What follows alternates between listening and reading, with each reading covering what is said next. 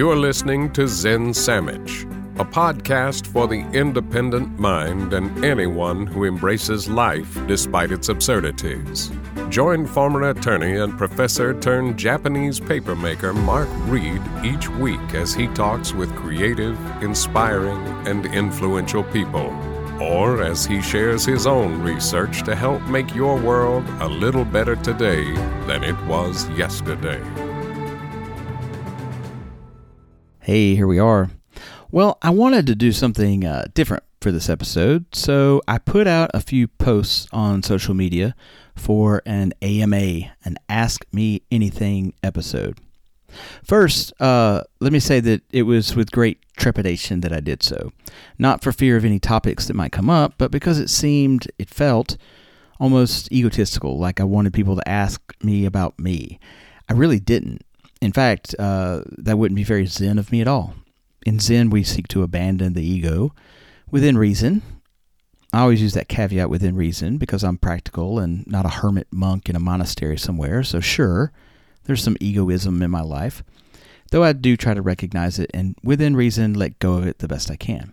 So, I suggested to folks they could ask me anything I mean, that's the idea, right? That they could ask me what the best Martin Scorsese movie is if they wanted. You guys did field a litany of other random ass questions, which I will promptly get to now in absolutely no particular order of priority. I'm going to begin with Riley McGee, who actually asked three questions. Number one, what is a good life? Two, do they have sweet tea in Japan? And three, what is the proper way and order to making a PB and J?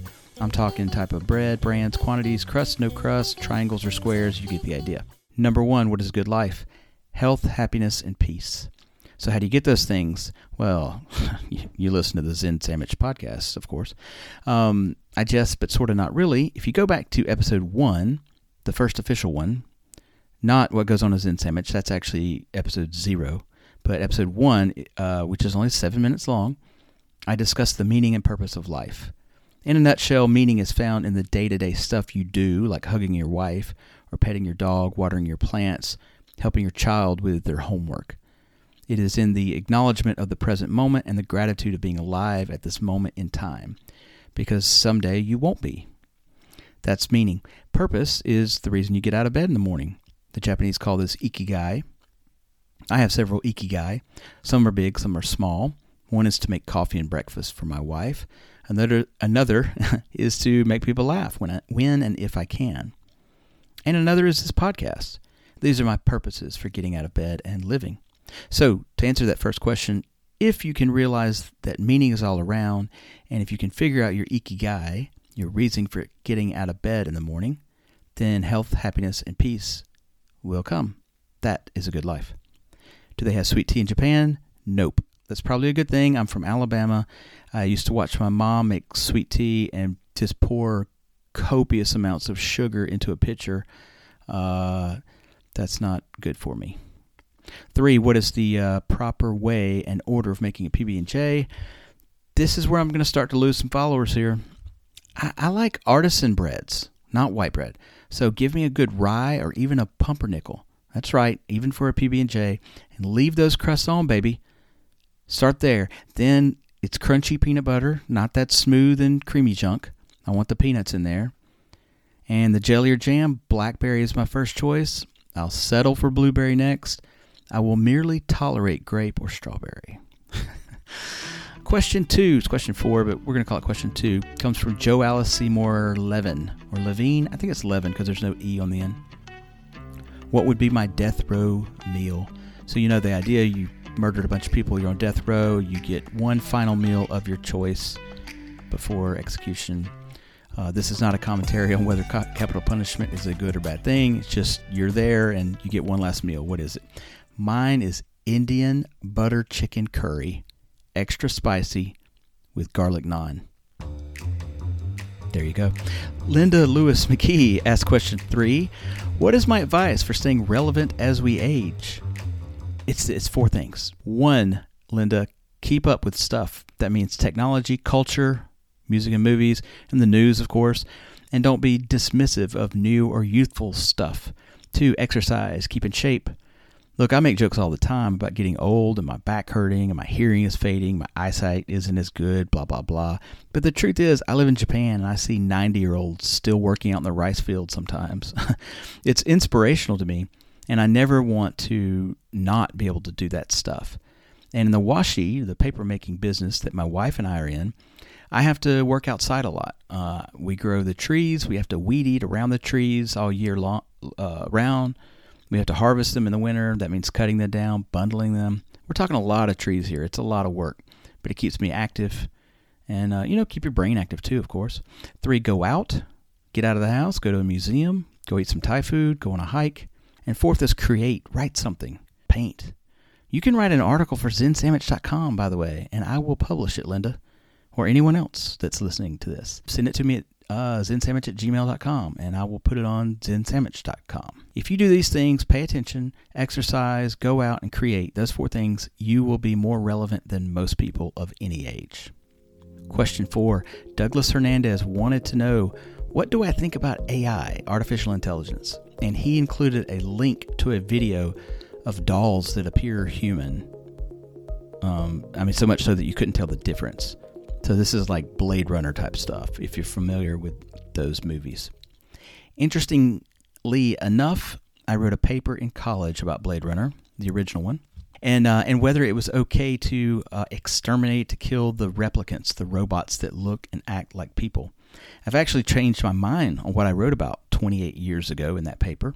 Back then, I said it was morally permissible to to do so, to to eliminate the replicants because we created them. Humans created them. So, in the same way we can rip up a painting we paint or delete a podcast episode we don't like, we have the power and right to do so because we created it. I'm not so sure about that anymore. If AI develops actual, genuine emotions, and I know what you might be thinking, how could they? Well, I, I don't know. But if they're capable of rational thought, of learning, and of emotional intelligence, um, that is, they have feelings, if that somehow, some way becomes possible, then they are sentient beings. And I'm not actually worried about the Terminator type scenario that so many others are. I don't think AI will progress to the point that computers and machines figure out they don't need us humans around anymore, so they kill us off.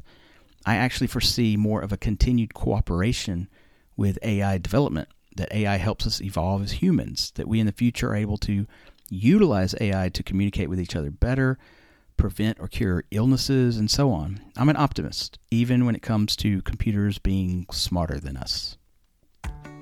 Elizabeth Smith has question five Why don't I drink out of a straw? Uh, she knows me personally, knows I don't drink out of a straw, and the reason is because if I'm ever in a public place like a bar or restaurant, and for whatever reason I have to get into a fight, it is impossible to look or even feel tough drinking out of a straw.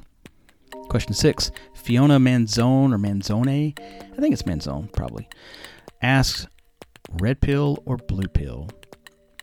So, if you aren't aware, that is a direct reference to the Matrix movies, where the red pill allows you to see the true nature of the world, even though it might be unsettling, while the blue pill, you live in contented, contented ignorance. In essence, the red pill represents awakening, and the blue pill is continued sleep. So, I want a purple pill.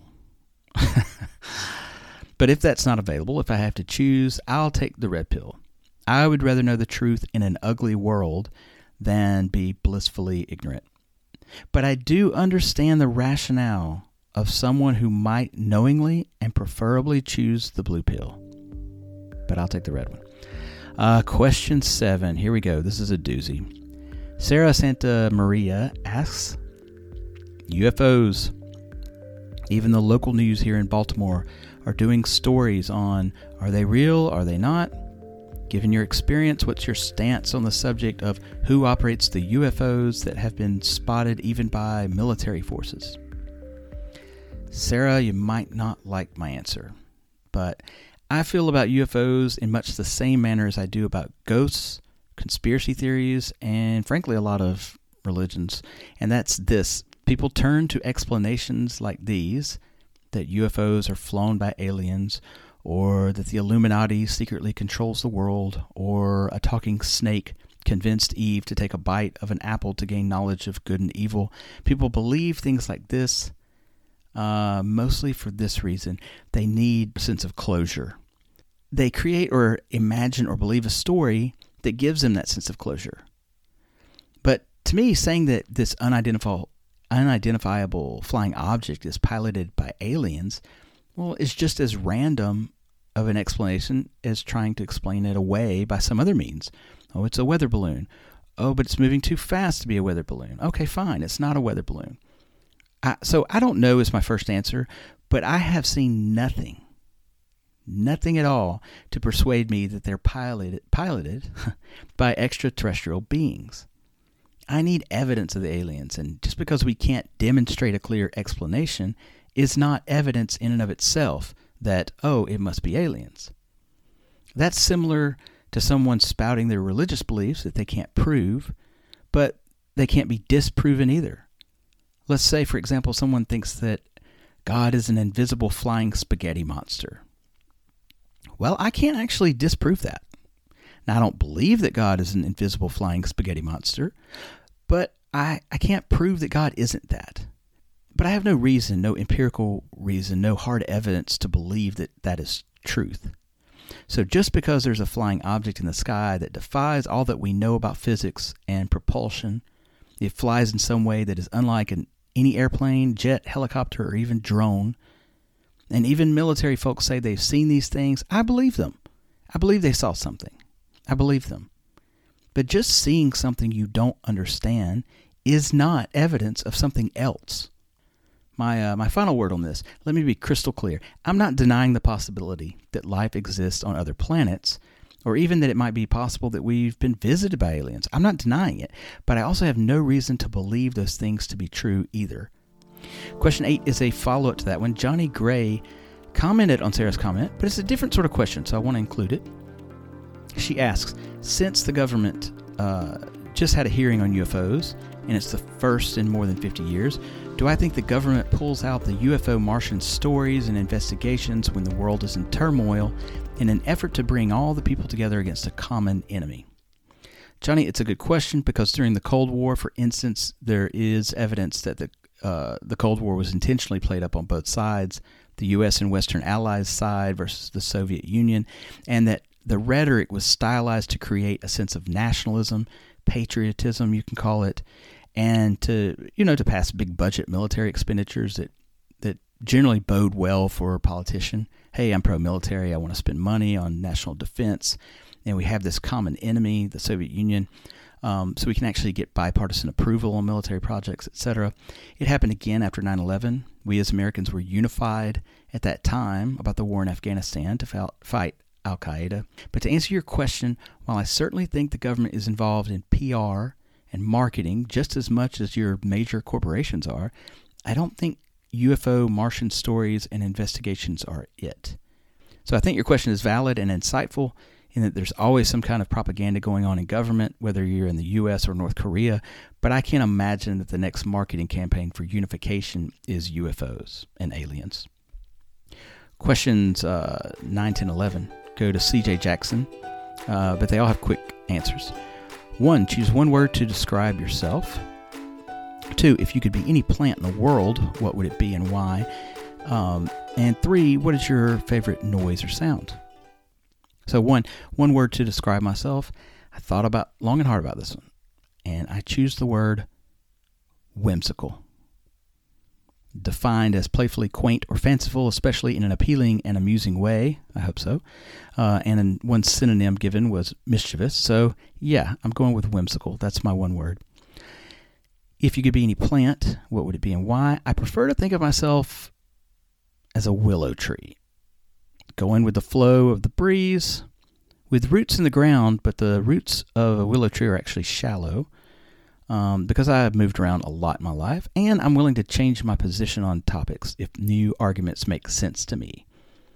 That sounds poetic, and I don't always pull it off, but that's what I'm going with. I'm going with willow tree. And my favorite noise or sound, laughter. I love to make people laugh. I don't always succeed. I've bombed plenty in my amateur comedic career, but the bombs are worth it for the times when I'm successful and make people laugh.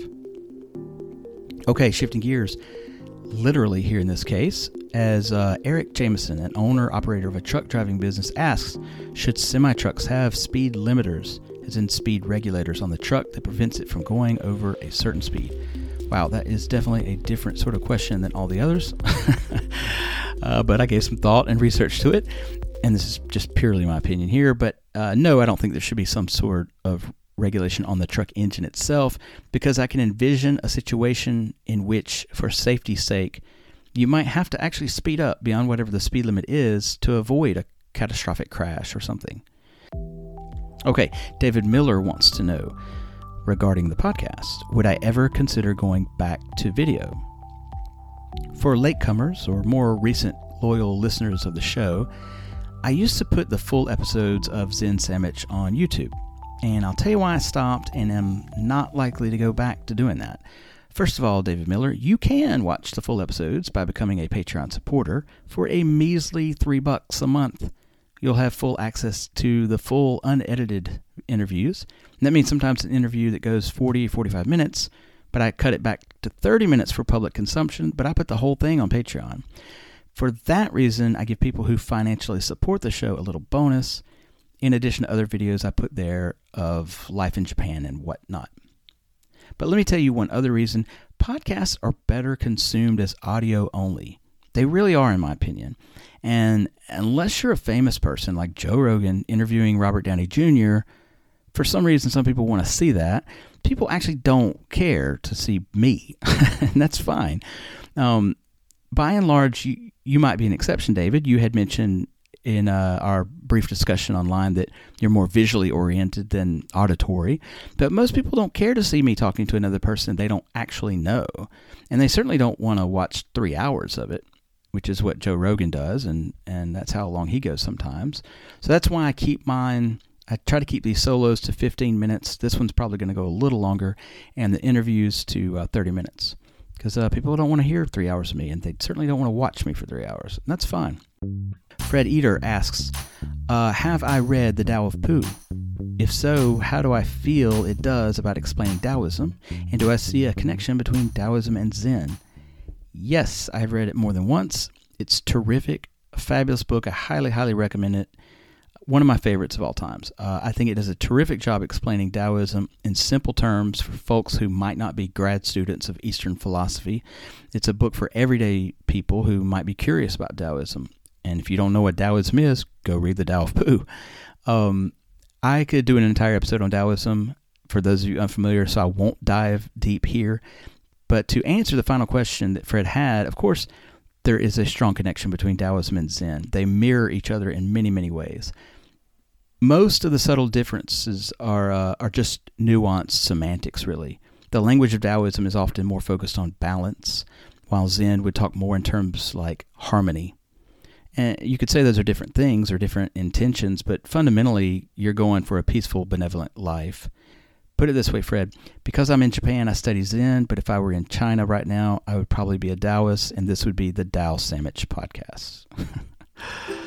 Carol Smithgall asks, You've come a long way from Alabama. Why Japan? You gave up your career. Uh, was it for love? What's with the paper? What drives you to do the podcast? It's a lot of questions, Carol. It was supposed to be one.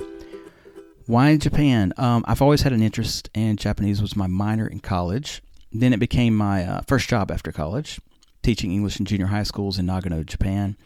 I left and came back over the years. I went to grad school at Florida State. Then I lived in some other countries, returned again to the U.S., went to law school at Syracuse, became a lawyer, yada, yada, yada. But I kept in touch with someone I dated when I was here in Japan in 2004 and 2005 and we eventually got married in 2019, which is why I'm here now and why I make paper now, because that's what she does, and it's now our family business, so to speak.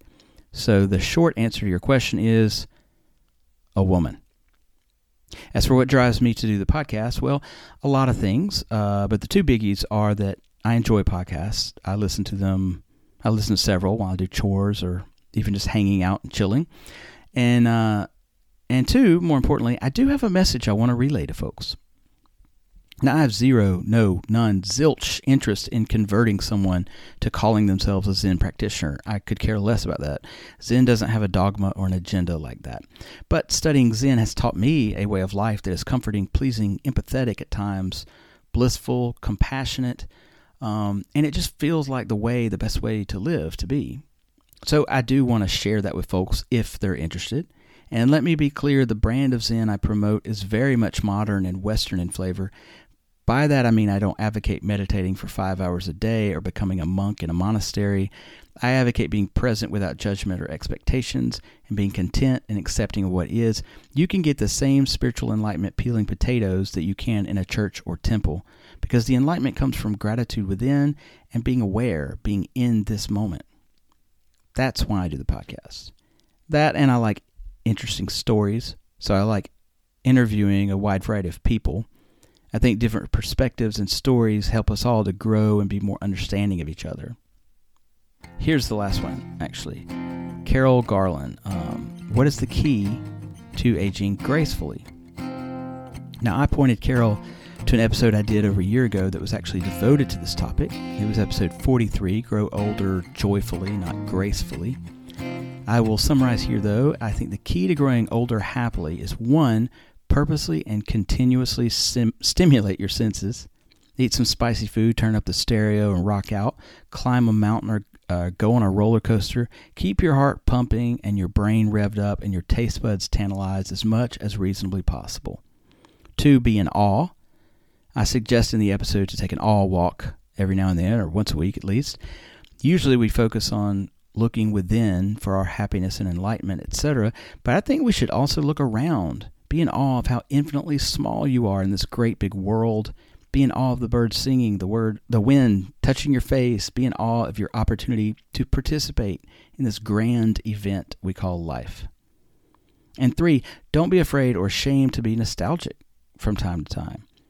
If you are aging at this point in history, I make the argument in that episode. Uh, I mentioned that in some ways we are part of the last romantic generation or generations and that is that when we were kids, we played outside, we rode bikes without helmets. I'm not advocating you do that now. I'm just saying that that's what our childhood was like. And if you're listening to this podcast, well, then you survived. We played with other kids in the neighborhood instead of meeting people online through a video game, and so on. Be grateful for the romantic nature of our generations Gen X, the boomers, and millennials. Kids uh, born now will have no idea what it was like to listen to a radio station and not know what the next song is going to be, or just have to wait each week to watch a TV show. And if you missed it, well, you missed it. It was gone. There was no on demand features of our childhoods. That might sound sad to a young person listening to this. On the contrary, you valued that stuff so much more because you knew it was then or never. Okay, so what's the five minutes in lesson from all this? Well, it's this I have no idea whether this episode will be a success or a total bust. It's definitely different than anything I've done so far, but you never know if you don't try. So, take some risks in life. Will they all come through? Of course not. But I've lived long enough to know that you will mostly regret the things you did not do rather than the things you did do but failed. So, go, live, take a few risks every now and then, be. That's my two yen.